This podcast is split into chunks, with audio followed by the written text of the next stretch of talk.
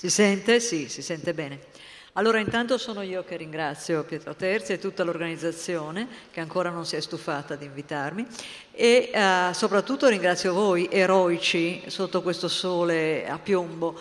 Io ho un solo cappello, speravo di poterne portare tanti, ma tanti così non si può. Se qualche signora qua davanti vuole usarne, glielo regalo. Glielo presto quantomeno, perché una signora senza cappello qua. Allora, ehm, io mi hanno assegnato questo tema che effettivamente riflette un pochino i miei interessi degli ultimi molti anni alla dicotomia fatti e valori, fine o no di questa dicotomia. Ma io vorrei cominciare con qualcosa di un pochino più concreto, ah, e cioè, se posso far andare, ecco, io non so se voi riconoscerete queste parole, Leggiamole. L'Europa è sull'orlo di una drammatica disgregazione alla quale l'Italia sta dando un pesante contributo, contrario ai suoi stessi interessi. La situazione dell'Italia si sta avvitando in una spirale distruttiva. L'alleanza di governo diffonde linguaggi e valori lontani dalla cultura europea occidentale dell'Italia. Le politiche progettate sono lontane da qualsivoglia realismo e gravemente demagogiche. Nella mancanza di una seria opposizione, i linguaggi e le pratiche dei partiti di governo stanno configurando una sorta di pensiero unico intriso di rancore e risentimento. Ecco, questo, queste parole vengono, molti di voi l'avranno forse riconosciuto, da un appello che Massimo Cacciari e altri, fra cui uh, Pollini, Sciarrino e molti filosofi intellettuali italiani, hanno lanciato um, ai primi di agosto. Um, ecco, che cosa c'entra questo appello con il tema di cui dovrei parlarvi io? Ecco, vorrei farvi vedere che c'entra molto. Non appena cerchiamo di capire il senso di questo appello, no? chi ci chiama, chiama chi? Tutti noi, la maggior parte credo dei presenti, no? siamo tutti piccoli eredi di Socrate, molti docenti, no? molti nel, nella scuola, altri nell'informazione, eccetera. A diciamo, ci chiama a una responsabilità nei confronti appunto di una deriva populista, sovranista, xenofobica che eh, eh, è apparentemente in corso. Ma se noi eh, ci eh, interroghiamo su a che cosa siamo chiamati, eh, evidentemente lo dice l'appello stesso, a una critica della cultura che nutre eh, questa deriva, diciamo così. Allora io mm, eh, a proposito della dicotomia fatti e valori, eh, diciamo, individuerò due problemi, uno facile, diciamo così, e uno difficile, che entrambi sorgono mh, mm, anche soltanto da una riflessione sul significato di questo appello e diciamo, su quello che questo appello ci chiederebbe eh, di fare. Ehm, e vediamo in, in, che modo quindi eh, eh, questo diciamo, fine di una dicotomia, questo tema che mi è stato mh, suggerito, uh, si può affrontare. Anzitutto che cosa diavolo è questa tesi della dicotomia fatti-valori, che è una delle poche tesi filosofiche che hanno comunque permeato la, la cultura comune quotidiana di tutti. Diciamo, ci sono due aspetti fondamentalmente. Un aspetto di questa cosiddetta dicotomia è, è un aspetto eh, decisamente, io credo, non superabile e che sarebbe molto sbagliato cercare di, al quale sarebbe sbagliato cercare di porre fine.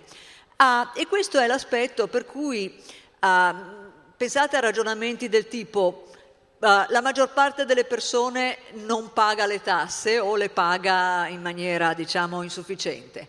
Ah, quindi è giusto fare così. Ecco, questa è una tipica eh, derivazione di una eh, diciamo, norma da un fatto eh, ed è sbagliata. Eh. Questo è il senso cruciale, centrale e credo insuperabile della tesi che naturalmente eh, fu ben eh, chiarita da Hume parecchie epoche fa. C'è però un secondo senso, quindi questo primo senso cosa dice? Dice la differenza fra l'essere e il dover essere, fra eh, diciamo così, il reale e l'ideale, se vogliamo appunto fra i fatti e le norme o i valori. Ecco la distinzione, la differenza. Eh, a questa tesi si lega una tesi che non necessariamente ne è implicata, ma che molto spesso viene, mh, mm, diciamo, in qualche modo letta insieme o confusa con la prima. E questa seconda tesi è proprio la tesi dicotomica in questo senso. Da un lato ci stanno i fatti e dall'altro ci stanno i valori. Sono due regni completamente disgiunti. Sono due regni completamente disgiunti e questo già ci immerge eh, nel tema centrale di, questo, eh, di questa edizione del festival, il tema della verità.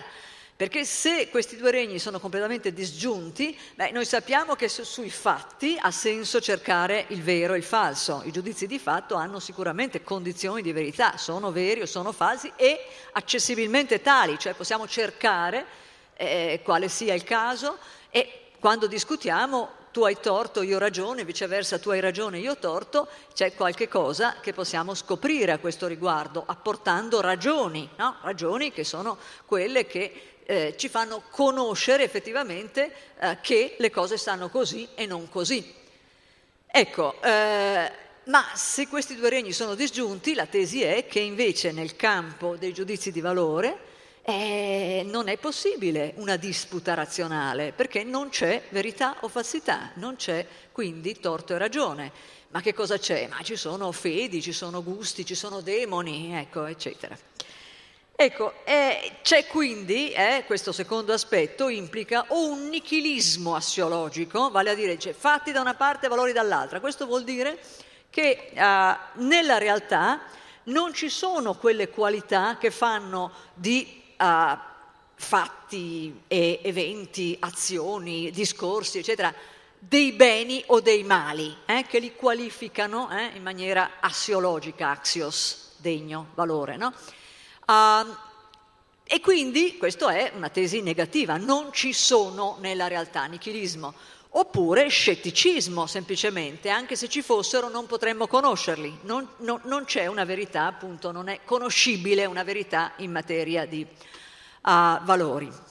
Allora, questo diciamo, ehm, come dire, dalla semplice riflessione eh, sull'appello di Massimo Cacciari e altri, possiamo trovare in qualche modo un argomento facile che è legato al uh, problema facile Mm, per superare questa dicotomia, cioè questo secondo senso um, della, della, dicotomia humiana.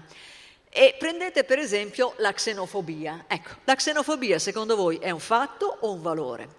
Perché, capite, eh, a me francamente sembra entrambe le cose, nel senso che uh, mi sembra difficile negare che ci siano fattualmente eh, con pesanti conseguenze, quindi con pesante efficacia, eh, atteggiamenti, comportamenti che possiamo definire xenofobici uh, o peggio, addirittura razzistici, eccetera.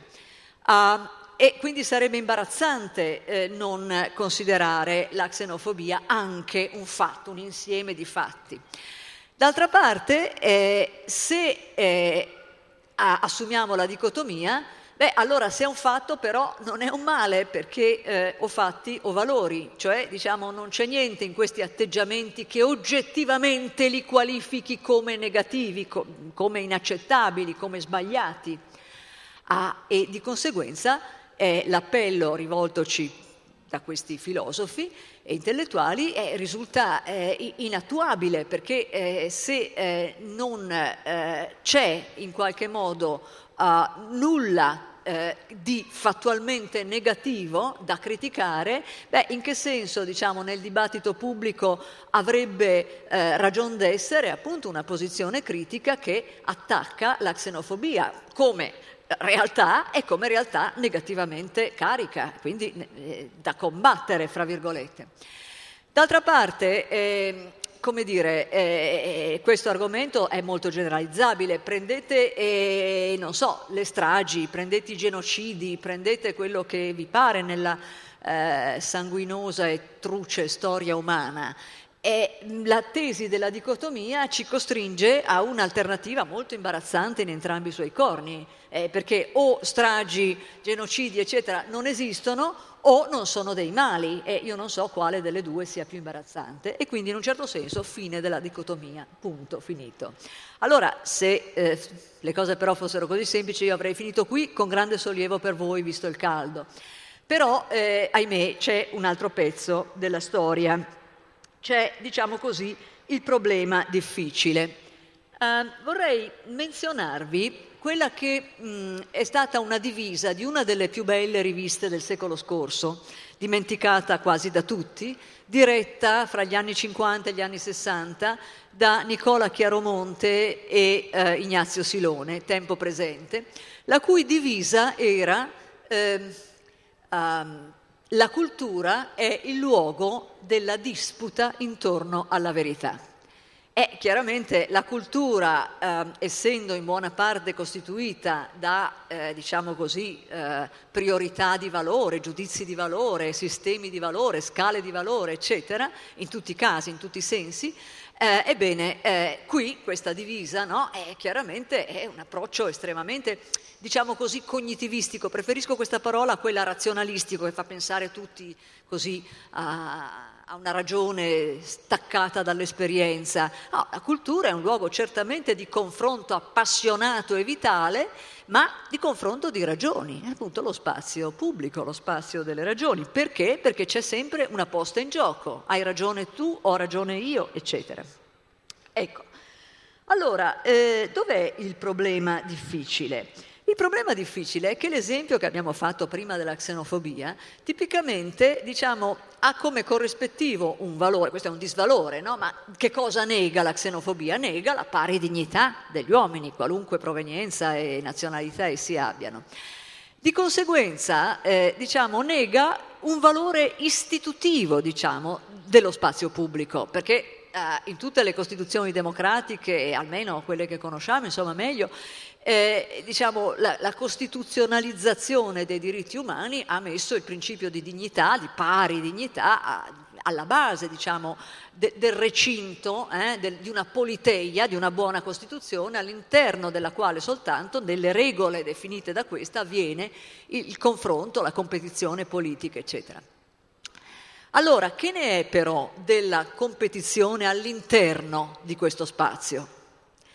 Eh, perché eh, lì tutti noi siamo d'accordo con il dire che se diciamo, il principio di pari dignità a rigore potrebbe essere un principio etico, proprio di etica pubblica, i, i vincoli diciamo, etici al mondo del confronto politico, oltre i quali diciamo, non è permesso andare, all'interno però di questo confronto, di questa competizione, eccetera, tutti noi sappiamo e crediamo che ci siano numerosi, diciamo, ete, plurale di ethos, eh? non un'etica sola, ma numerosi, diciamo, scale di valore, eh, preferenze di valore e anche inter- di interesse evidentemente, concezioni comprensive del bene, culture, fedi, religioni, eccetera. E che questa pluralità ci sia è per noi a sua volta un valore costitutivo della democrazia perché è diciamo, il corrispettivo pubblico diciamo, di un principio radicalmente costitutivo delle democrazie che è il principio di libertà, in particolare di fede, di opinione e di espressione. Ecco, allora qui, eh, qui il problema è, eh, ma eh, se eh, diciamo eh, in questa pluralità, se vogliamo, di sistemi di valore, in questo che eh, nel Novecento, voi sapete, Max Weber ha definito il politeismo dei valori, ecco, è possibile eh, considerare la disputa intorno a, eh, progetti politici e quindi, se vogliamo, i valori politici che fondano questi progetti, a, come una disputa intorno alla verità. Ecco, voi sapete che per quanto riguarda strettamente la sfera della politica, già molte altre elezioni in questa, eh, questo festival hanno affrontato questo punto, la risposta mainstream è no lo spazio pubblico della politica non ha a che vedere con la verità, perché appunto se avesse a vedere con la verità, eh, diciamo, eh, come dire, la, la, la, la, costola costitutiva diciamo, delle, de, de, delle, libertà sarebbe compromessa, ci sarebbe in ultima analisi qual, qualche cosa che deve trionfare a cui tutti si devono uniformare. Ora, mh, mm, il mainstream è questo e il mio compito difficile eh, sarebbe, grazie a Dio in, questa, in, questa, in, questo festival ho sentito delle opinioni analoghe a quelle che, sto, che, che, adesso vorrò difendere davanti a voi, per esempio la bellissima conferenza di Nida Rumelin che eh, sosteneva eh, il carattere costitutivo di un nucleo di verità normative eh, anche per eh, diciamo, eh, lo spazio politico di una democrazia. Uh, appunto, in generale però eh, si sostiene il contrario. E si ragiona un po' così, lo prendo da un recente manuale di filosofia politica. E fondamentalmente la domanda è quali sono le autorità che tutti noi in una democrazia siamo disposti a riconoscere? E la risposta è sono fondamentalmente due, la scienza e la libertà. La scienza che si occupa dei fatti e la libertà che si occupa dei valori. Sono due autorità perfettamente disgiunti, che quindi in qualche senso eh, ripropongono la dicotomia. Ma appunto qual è il senso? Eh, il senso è quello di dire c'è sì un insieme di vincoli all'arbitrio, diciamo così, delle volontà politiche in lizza nella competizione politica e questo vincolo è la scienza, nel senso che Oggi si dice, a differenza che ai tempi di Galileo, si dice, eh, sarebbe ridicolo vedere uh, un governante opporsi all'autorità scientifica. A quanto pare, nonostante il ridicolo, questo può accadere. Vedi, questione dei vaccini. Ecco, comunque, eh, in genere i filosofi politici ragionano che almeno questo non dovrebbe essere possibile, almeno questo vincolo c'è. Ecco, ma l'altra fonte di autorità, la cosiddetta libertà, eh, che cosa ci dice invece? Ci dice invece che questo è anche l'unico vincolo posto um, all'arbitrio delle volontà in competizione. Perché? Perché la democrazia è precisamente il regime, e cito un autore importante, che mette in opera e mette in scena come dire, eh, la circostanza che noi siamo i sovrani. Questa circostanza è messa in scena ogni volta che andiamo alle elezioni, ma anche ogni volta che in definitiva eh, difendiamo le nostre posizioni eh, eh appunto sulla scena pubblica. E quindi diciamo eh, che cos'è questa autorità? Autorevolezza, questa fonte d'autorità che è la nostra libertà, cioè l'esercizio della nostra sovranità, appunto che è rifiutato ogni altro vincolo, a parte quello scientifico. La sovranità non viene né dal cielo, né dalla tradizione, mm, né dalla natura, viene da noi, ma noi, quindi le nostre volontà, la nostra libertà precisamente, nessun limite all'arbitrio delle nostre volontà. In un certo senso è come se si dicesse, guardate, la democrazia ha fondamentalmente prodotto una politicizzazione della vita, una politicizzazione di tutte le sfere di valori, compresa quella etica, compresa quella estetica, ehm, perché appunto non c'è nessun vincolo all'arbitrio delle libertà o delle volontà. Ecco, io credo eh, che questa visione sia erronea. Eh, e questo però è il problema difficile. Eh, come facciamo a contestare questa visione così mainstream? Mm, così mainstream che è la più rappresentata indubbiamente anche diciamo, nelle, nelle molte lezioni che negli anni io ho sentito a quesil festival, ma per esempio ne ho sentita una questa mattina eh, di Sloterdijk, che è arrivato a un certo punto a sostenere che um, uh, il cuore e il culmine um, dell'illuminismo um, sono le opere di Sad. Ora che Sad abbia scritto nello stesso periodo che ci sono eh, interessanti eh, eh, elementi di riflessione sulla natura della razionalità, uh, non c'è dubbio, ma che si possa uh, identificare il cuore dell'illuminismo con questo, va bene, è andato a dirlo ad altri, è andato a dirlo a Lessing, è andato a dirlo a Kant, è andato a dirlo anche solo a Condorcet, andate a dirlo a molti che, mm, ecco, questo lo dico, una piccola parentesi, solo perché è chiaro che il progetto che vi sto presentando è in un certo senso un progetto neo-illuministico che eh, semmai diciamo, a, apporta all'idea illuministica di ragione la componente peraltro già presente in Lessing, ma non in altri, è de- dell'esperienza e, della, eh, e, e, del sentire, insomma, non c'è convinzione e passione politica senza un sentire valori. E questo è in realtà il tema che ho tante volte portato anche qui e sul quale per il momento non mi voglio affatto fermare. Invece fermiamoci su quello dei vincoli e a questo punto io ne approfitto Ecco, per fare un piccolo spot al, al, mio ultimo libretto che si chiama appunto Il dono dei vincoli. Perché ecco, questo sarebbe un manuale eh, di lettura eh, di Husserl, che, che, sul quale per la prima volta ho scritto appunto questo testo, che, che un è un po' la sintesi diciamo, del mio insegnamento, ahimè ormai più, insomma, all'incirca quarantennale. Ma perché l'ho chiamato il dono dei vincoli? Ma precisamente perché il mio Husserl, che non è soltanto il mio, ma è il gigante che mi dà diciamo, la eh, piattaforma da cui partire per contestare quell'argomento lì che vi dicevo, eh, eh, delle due fonti di autorità e dell'assenza di vincoli eh, alla eh, libertà in regime democratico, altro da quello fattuale. Ecco, il mio Husserl è quello del dono dei vincoli, cioè la scoperta di vincoli dati alla politicizzazione della vita. Ecco, e va bene, questo eh, nel caso poi eh, se ne potrà parlare.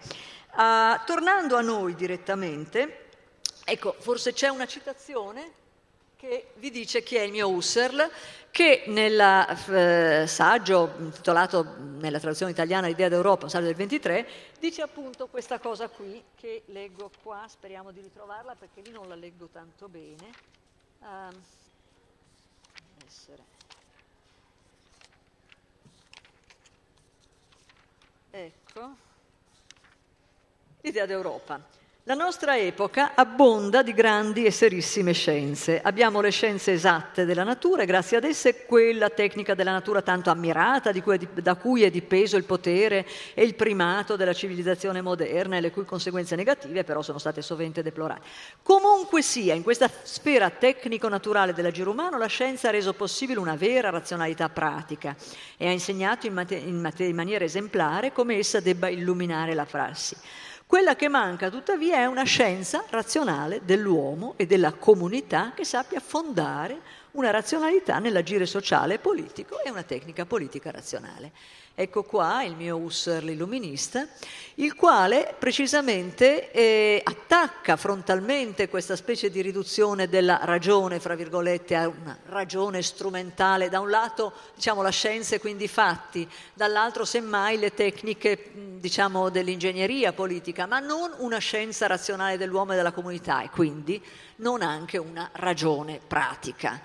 Ecco, io ehm, eh, questo, questo, Husserl diciamo, sta un, un pochino sullo, sullo, sfondo. In verità non è direttamente Husserl, ma eh, eh, a proposito dell'appello di partenza, eh, il grande ideatore della eh, idea appunto di eh, una ehm, eh, Federazione degli Stati Uniti, Uniti d'Europa, Altiero Spinelli. Io non so se Altiero Spinelli nei vent'anni circa della sua prigionia abbia mai incontrato eh, libri di Husserl, ha letto illeggibile, eh, ha letto veramente quasi tutti i libri. Può darsi di sì, può darsi di no.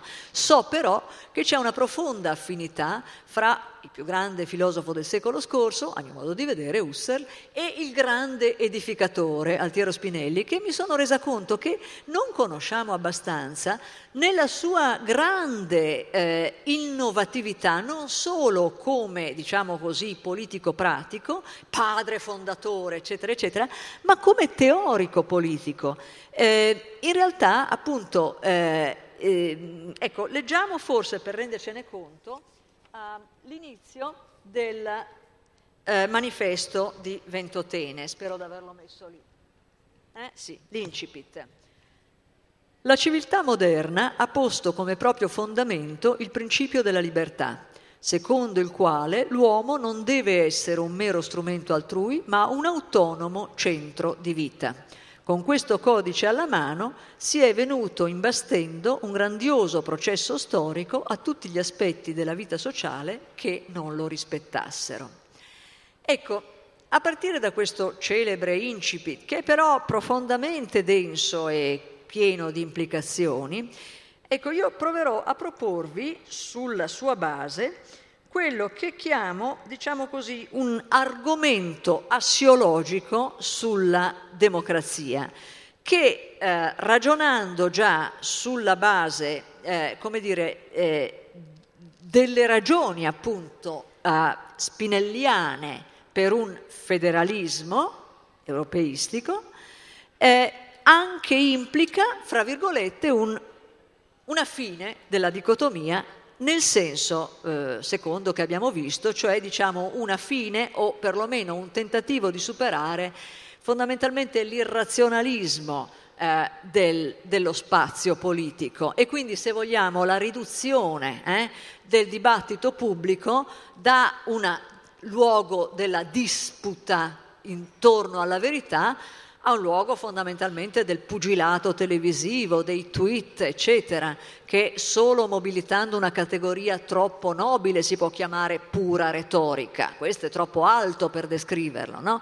Non è certamente comunque eh, sentito e praticato come un luogo di disputa sul vero. Eh? E questo è grave, ma appunto le implicazioni dell'argomento assiologico spinelliano per la democrazia eh, è anche eh, presentato da lui come un, lui, lui lo chiama un paradigma interpretativo nuovo della democrazia, eh, dovrebbe aiutare a superare con la dicotomia e l'irrazionalità. Allora, ehm, andiamo avanti sul modo in cui Spinelli ragiona, vediamo un po' se mi riesce di... Ecco, come ragiona? Ecco, ragiona, come dicevo qui, in termini appunto di questo principio universalistico, eh? che qual è? Quello, diciamo, eh, eh, che lui chiama di libertà, appunto, eh, del considerare l'individuo come un autonomo centro di vita, l'abbiamo visto prima, e eh, che non deve essere un mero strumento altrui. E questo è un codice con cui si è venuto imbastendo un grandioso processo storico a tutti gli aspetti della vita sociale che non rispettassero questo ideale. Ora, qual è il punto fondamentale? Che c'è un momento in cui questo principio di civiltà che eh, nutre e costituisce appunto la democrazia non soltanto come sistema di governo, ma proprio, probabilmente come forma di civiltà, in cui questo principio di civiltà urta contro l'organizzazione delle società umane in stati nazionali. E questo perché, questa è una teoria che Spinelli ha, che uh, le democrazie nazionali sono minate dall'interno dalla polarizzazione de, della eh, società in interessi organizzati, dice, qui è la citazione, che si precipitano sullo Stato e lo paralizzano quando sono in equilibrio e ne rafforzano sempre più il carattere dispotico quando un gruppo o una coalizione di gruppi ha potuto sopraffare l'avversario e prendere il potere. Ora, appunto, eh, questa è un'intuizione eh, che negli anni 40 è piuttosto profetica, perché pensate alle sue dimensioni, questi interessi coalizzati cosa sono? Da un lato quelli diciamo globali, no? che eh, va bene, noi parliamo spesso di multinazionali e cose del genere, dall'altro quelli locali, localissimi, pensate a quegli intrecci talmente opachi di pubblico e privato che ben conosciamo in questo nostro paese, dove eh, a tal punto questi intrecci sono opachi eh, e particolari all'estremo eh, che non si arriva neanche a, a, poter, diciamo così, stabilire le responsabilità ultime eh, del crollo di un ponte che ha accoppato decine di persone. Ecco, quindi queste eh, come dire, eh, eh, coalizioni di interessi che eh, in qualche modo in cui la società si polarizza e che premono sullo Stato fino a paralizzarlo, no? Ecco, eh, eh, insomma, è un, un, argomento che ci mostra in che misura eh, eh, la, la, riflessione politica di uh, Spinelli diciamo, è eh, lucida eh, rispetto alla realtà e alla storia, pur essendo, perché questa è la mia tesi, la sua un'argomentazione profondamente assiologica, cioè basata sull'idea che sì, in materia di valori c'è verità e falsità, c'è una cognizione del valore, c'è in qualche senso un sapere, una conoscenza, uh, un'argomentazione razionale in questa materia ed è uh, alla base, diciamo, anche della teoria politica. Ora, eh, per mostrarvi questo, volevo leggervi, ed è quasi l'ultima lettura eh, spinelliana, uh, un testo magnifico eh, sul modificarsi dell'ordine vero di priorità nella realizzazione dei valori politici, eh, man mano che la loro stessa realizzazione mette a repentaglio la stessa civiltà con, che con, su quei valori diciamo, si è realizzata. E questo è il prossimo testo, spero sia questo. Uh, Ah, questo no, questo è il sezionalismo, cioè questo è il nome che Spinelli dà a quest'idea degli interessi organizzati, è un'idea che trae da Lionel Robbins. Sezionalismo vuol dire proprio particolarismo degli interessi che premono sull'interesse pubblico. Uh, andiamo invece avanti. Ecco, questo testo è, che, eh, ve lo leggo rapidamente e, e, e poi mi avvio alle conclusioni. Nell'armonia continuamente variabile dei molteplici fini scaturenti dall'ordinamento della civiltà europea, a volta a volta alcuni di essi acquistano un'importanza preminente, dando il tono a tutti gli altri. Proprio a causa della reciproca relazione che esiste fra tutti, non è però possibile procedere ogni volta a realizzare in modo esauriente quello centrale, creando tutti gli ordinamenti necessari per renderlo operante in pieno e poi passare man mano agli altri. Al contrario, dal modo stesso in cui si viene lavorando nasce un continuo spostamento nell'ordine dei valori. Ora mi rendo conto che questa lettura è lunga e densa, è un po' astratta. Allora diamo subito un'esemplificazione che lo stesso eh, Spinelli dà. No? È, è, è il testo che vi ho messo lì.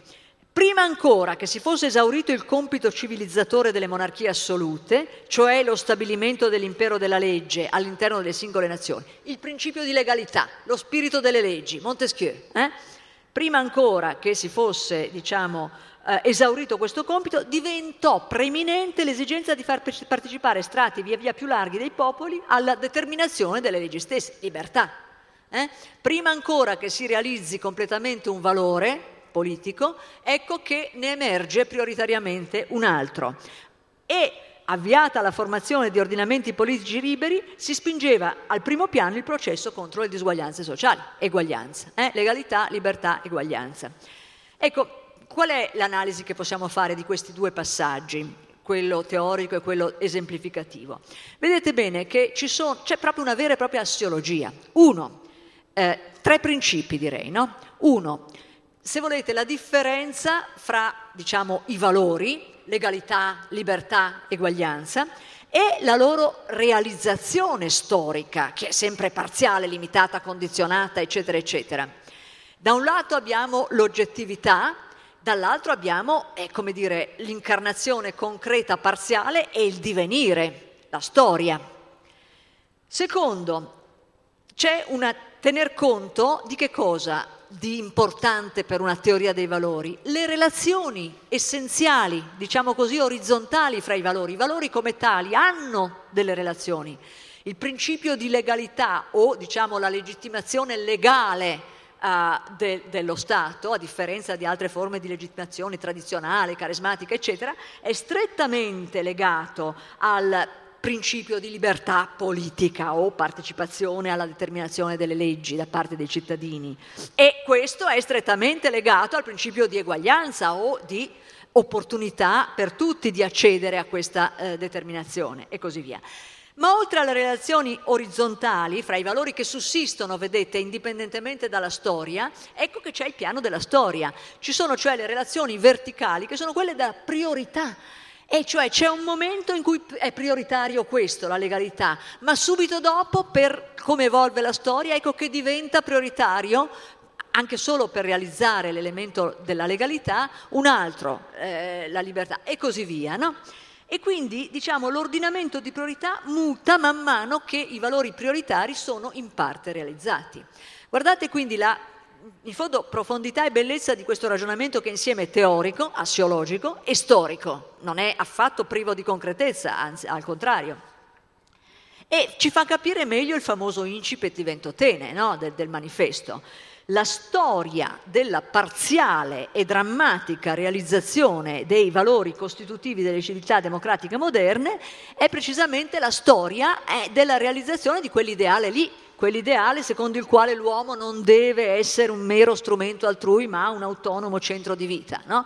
dove ci sono due cose da notare. Uno, che questo principio di libertà eh, in realtà è inteso e capito in una profondità che va ben al di là, insomma, delle, delle, ordinarie esposizioni del, della, del, del valore politico della, della, libertà, perché un autonomo centro di vita cosa ci fa pensare? Certo, ci fa pensare all'autonomia, al nostro essere soggetti sovrani, capaci di darsi la legge, di autodeterminarsi, autonormarsi, ma ci fa anche pensare alla vita di ciascuno di noi che, deve, che è fragile, che deve essere protetta, ci fa pensare al fatto che Uh, questa possibilità di diventare sovrani e autonomi è legata alla possibilità però di sopravvivere diciamo, in un mondo che ce lo consenta, quindi ci fa, ci fa vedere no, le immagini di quei bambini eh, che, che, sono eh, come dire, lì eh, e che vedono la loro infanzia oltre che la loro vita in pericolo di fronte alle barriere spinate, eh, ai fili spinati eh, di Europa, chiuse. Primo, Secondo punto però, eh, qui c'è l'idea che, eh, questa cosa qui, no? Eh, in base a questo codice, va bene, eh, si giudica tutta la storia umana. Eh? E cioè qui c'è che in base a un ideale, cioè in base a una verità normativa, nel linguaggio di Nida Rumelin, noi giudichiamo la storia. Eh, questo è un radicale e a mio modo di vedere glorioso antistoricismo. È una posizione anticrociana al massimo, nonostante Croce avesse scritto la, la, la, storia, secolo, la storia, d'Europa nel secolo XIX uh, come storia della libertà. Sì, ma questa storia della libertà risulta completamente indifferente alle forme che questa libertà prende, perché questa libertà che anima la storia è qualunque incarnazione della storia, comprese le fasi reazionarie, comprese le fasi romantiche, comprese le fasi di restaurazione, compresi uh, le, le, demolizioni delle, delle, democrazie, eccetera, eccetera, tutto questo è comunque razionale perché è nella storia. Ecco, qui eh, invece Spinelli dice no, giudichiamo in base a questo canone, laddove questo principio è violato, là la storia va giudicata. Bene, eh, la conclusione dell'argomento assiologico, forse la vedete qui, uh, ecco, credere che il male scaturente dall'anarchia internazionale guarirà da sé, ecco perché qual è il punto per vedere meglio? Cos'è questo, cos'è questo giudizio?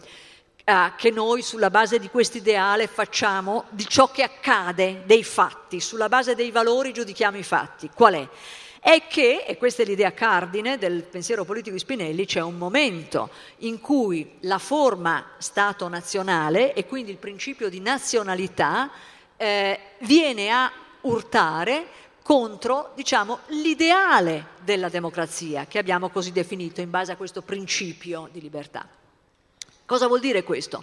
Che chiaramente eh, cioè, è un'innovazione profondissima perché, e questo è un nostro problema, è un nostro problema oggi, compresa la sinistra, non ci sono sicuramente soltanto i sovranisti di destra, c'è un mare di sovranisti di sinistra, per così dire, ma che forse non, non, non, non hanno sufficientemente riflettuto a questo punto, che è vero che il canone quantomeno francese, diciamo, de, della teoria della democrazia, lega il concetto di sovranità al concetto di nazione. Ma non è l'unica possibilità e anzi, da quel punto di vista che ho provato a proporvi, di un argomento costruttivo, assiologico, anche per rispondere all'appello di Cacciari, che non sarebbe fra l'altro probabilmente affatto d'accordo, a, diciamo in base a questa altra possibilità non è detto che la sovranità debba legarsi al principio di nazionalità. Ed è esattamente quello che sostiene Spinelli, credere che il male scaturente dall'anarchia internazionale guarirà da sé e che si debba continuare a occuparsi delle cose secondo il vecchio ordine è fare la politica dello struzzo. Abbandonata a sé, l'anarchia internazionale si risolve nella distruzione della stessa civiltà moderna. Non rendersi conto di ciò significa comportarsi irrazionalmente o, per adoperare una parola più semplice, stupidamente. Quindi non è questione di fedi o di demoni quando si parla di eh, confronto di valori, è questione di ra- ra- ragionevolezza, razionalità, argomentazione, diciamo, cognitiva. Ecco, e quindi qui eh, le, le, conclusioni, diciamo, su fatti, valori, idea d'Europa, e poi veramente volevo, speravo di finire un pochino prima per sottrarvi a questo piombo di calore che vi eh, opprime. Um, uno, abbiamo qui appunto un argomento assiologico e razionale, cioè come dicevo niente demoni, niente fedi, eh, solo diciamo così umanesima in un certo senso, eh, che ci illumina anche però, stando alla contemporaneità, no, a quello che abbiamo sotto gli occhi, sui due sensi possibili di Unione Europea. Spinelli già allora se la prendeva molto con coloro che fondamentalmente riducono uh, l'idea di Unione Europea a all'idea eh, di un organismo eh, intergovernativo come quello che fondamentalmente è oggi, dove abbiamo un'Europa cieca e muta perché bloccata dagli egoismi nazionali, laddove evidentemente l'idea spinelliana era quella eh, completamente differente di una eh, eh diciamo vera e propria eh, costruzione del Parlamento europeo, quindi di una democrazia eletta, eh, in cui il Parlamento è eletto sovranazionalmente, di una democrazia su base sovranazionale, dove la sovranità ha radice sovranazionale e che naturalmente poi esprime il proprio governo, la Commissione.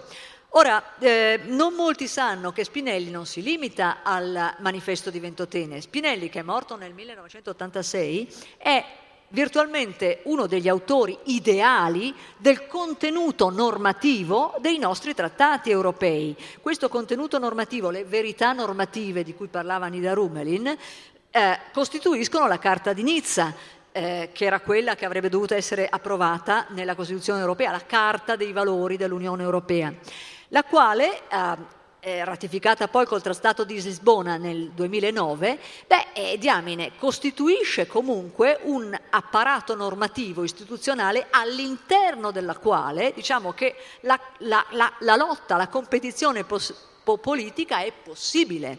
Io sono rimasta, devo dire la verità, non so se è fra il pubblico perché dovrà parlare dopo, molto molto stupita da un intervento di Stefano Fassina che ho letto quest'estate Uh, per cui sostanzialmente eh, diciamo, si assiste alla disgregazione potenziale dell'Unione Europea come qualcosa di pressoché inevitabile o per il quale bisogna preparare comunque un piano d'uscita, anche perché diciamo, c'è una specie di, e qui non vorrei eh, fraintendere le sue eh, dire, convinzioni, ma una specie di peso negativo che pesa sulla parola cosmopolitismo. È come se cosmopolitismo fosse una parola quasi come dire, quasi un insulto, no? noi siamo internazionalisti, però attenzione, questo è il modo in cui la ragionava si ragionava, diciamo, ai tempi di Togliatti, precisamente contrapponendo l'internazionalismo al cosmopolitismo. Io starei molto attenta a queste sfumature. Detto questo, è proprio la presenza di istituzioni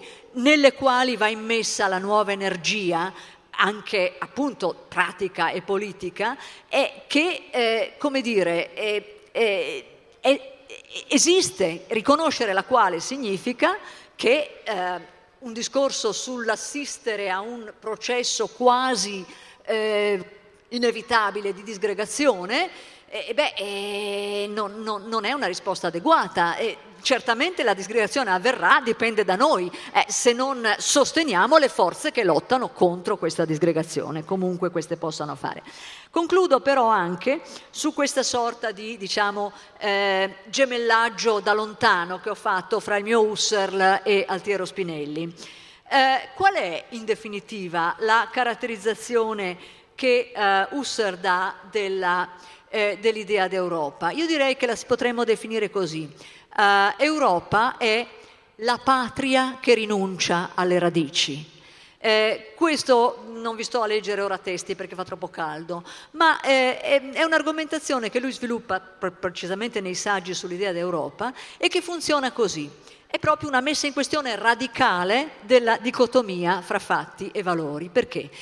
Eh, dipinge, descrive una scena di discussione fattuale. Siamo io e te e davanti a noi una situazione fattuale. Poniamo cosa c'è sul tavolo.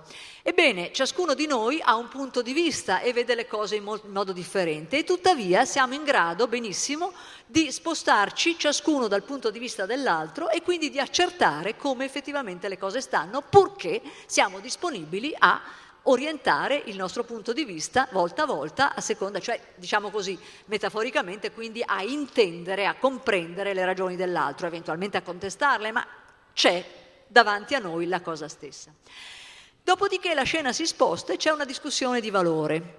Ecco, eh, forse questo, questo, si, questo, vale la pena magari di, di, vederlo nelle parole stesse di Husserl, perché è molto bello. Qui succede un'altra cosa, che eh, ci sono degli ostacoli al, come dire, accedere reciprocamente all'evidenza che ciascuno ha eh, per la tesi che sostiene, se si tratta di una tesi diciamo, che ha a che fare con i valori.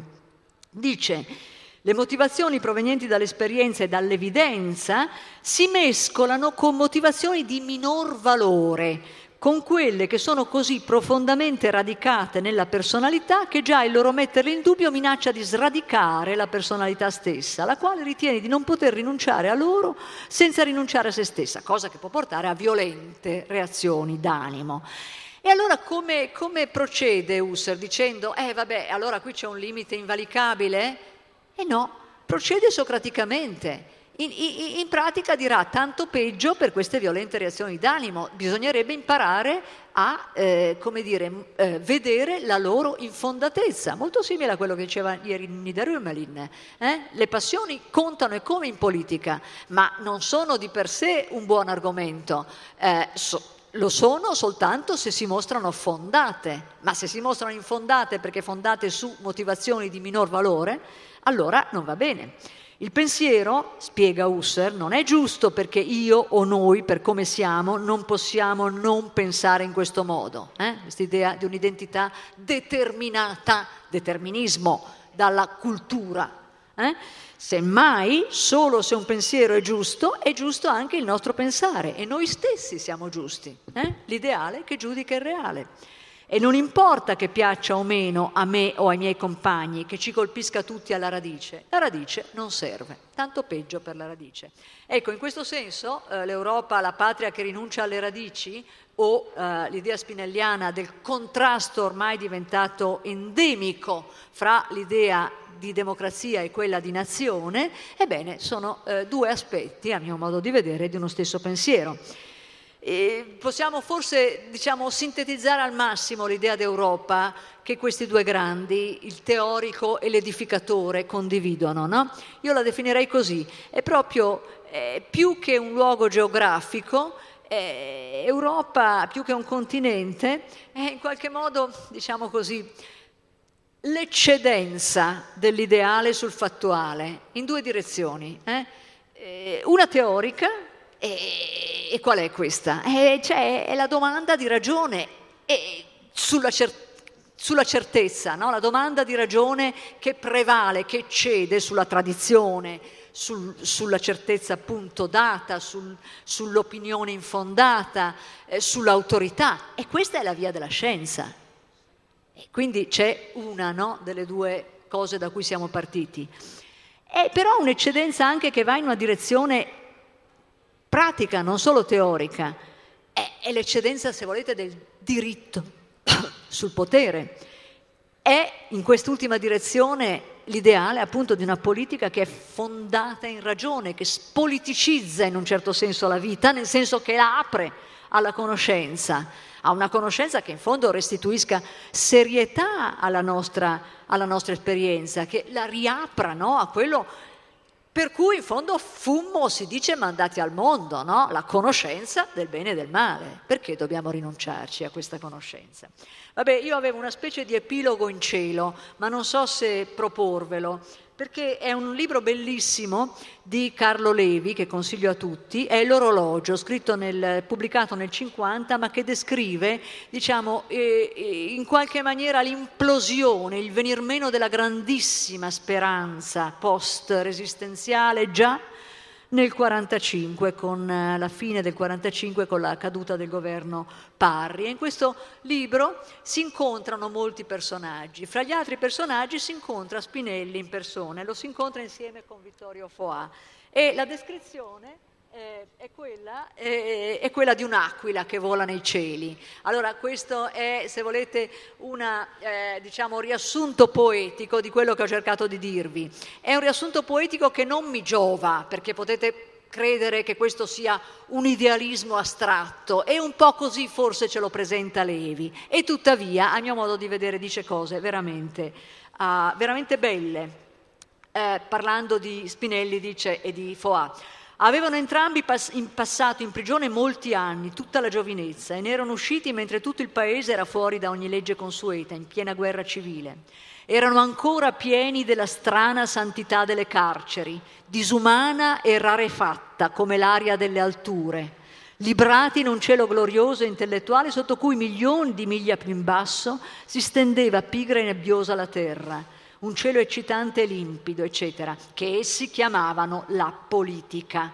Avevano avuto tanto tempo per guardarlo, quel cielo. Quando quelle inferriate erano cadute ed essi erano stati portati sulle ali del vento che passava sull'Europa, in alto, nel bel mezzo di quel cielo, notate che sono gli anni in cui è stato scritto uh, il manifesto di Ventotene, essi avevano ritrovato la realtà stessa che li aveva accompagnati nel tempo senza fine della prigione eh, volando come aquile solitarie tra quelle correnti, ebbri di movimento, essi si sentivano in patria, si sentivano nel cuore stesso del mondo, nel centro della sola vera realtà.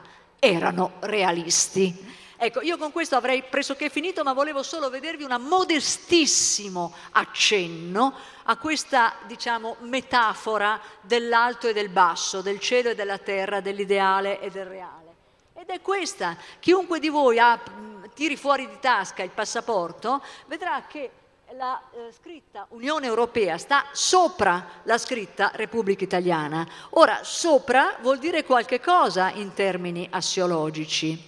E direi che eh, questo richiamo a ciò che non, che non è realizzato e che sta sopra e che è ancora ideale e che è ancora di là da venire, ecco, un pochino però di come dire, di afflato, di consolazione, di conforto ci dovrebbe dare rispetto al basso, perché se scendiamo con gli occhi, il basso cosa sta a indicare? Sta a indicare una direzione anche dell'animo, la direzione dell'avvilimento nel quale oggi ci troviamo. Grazie.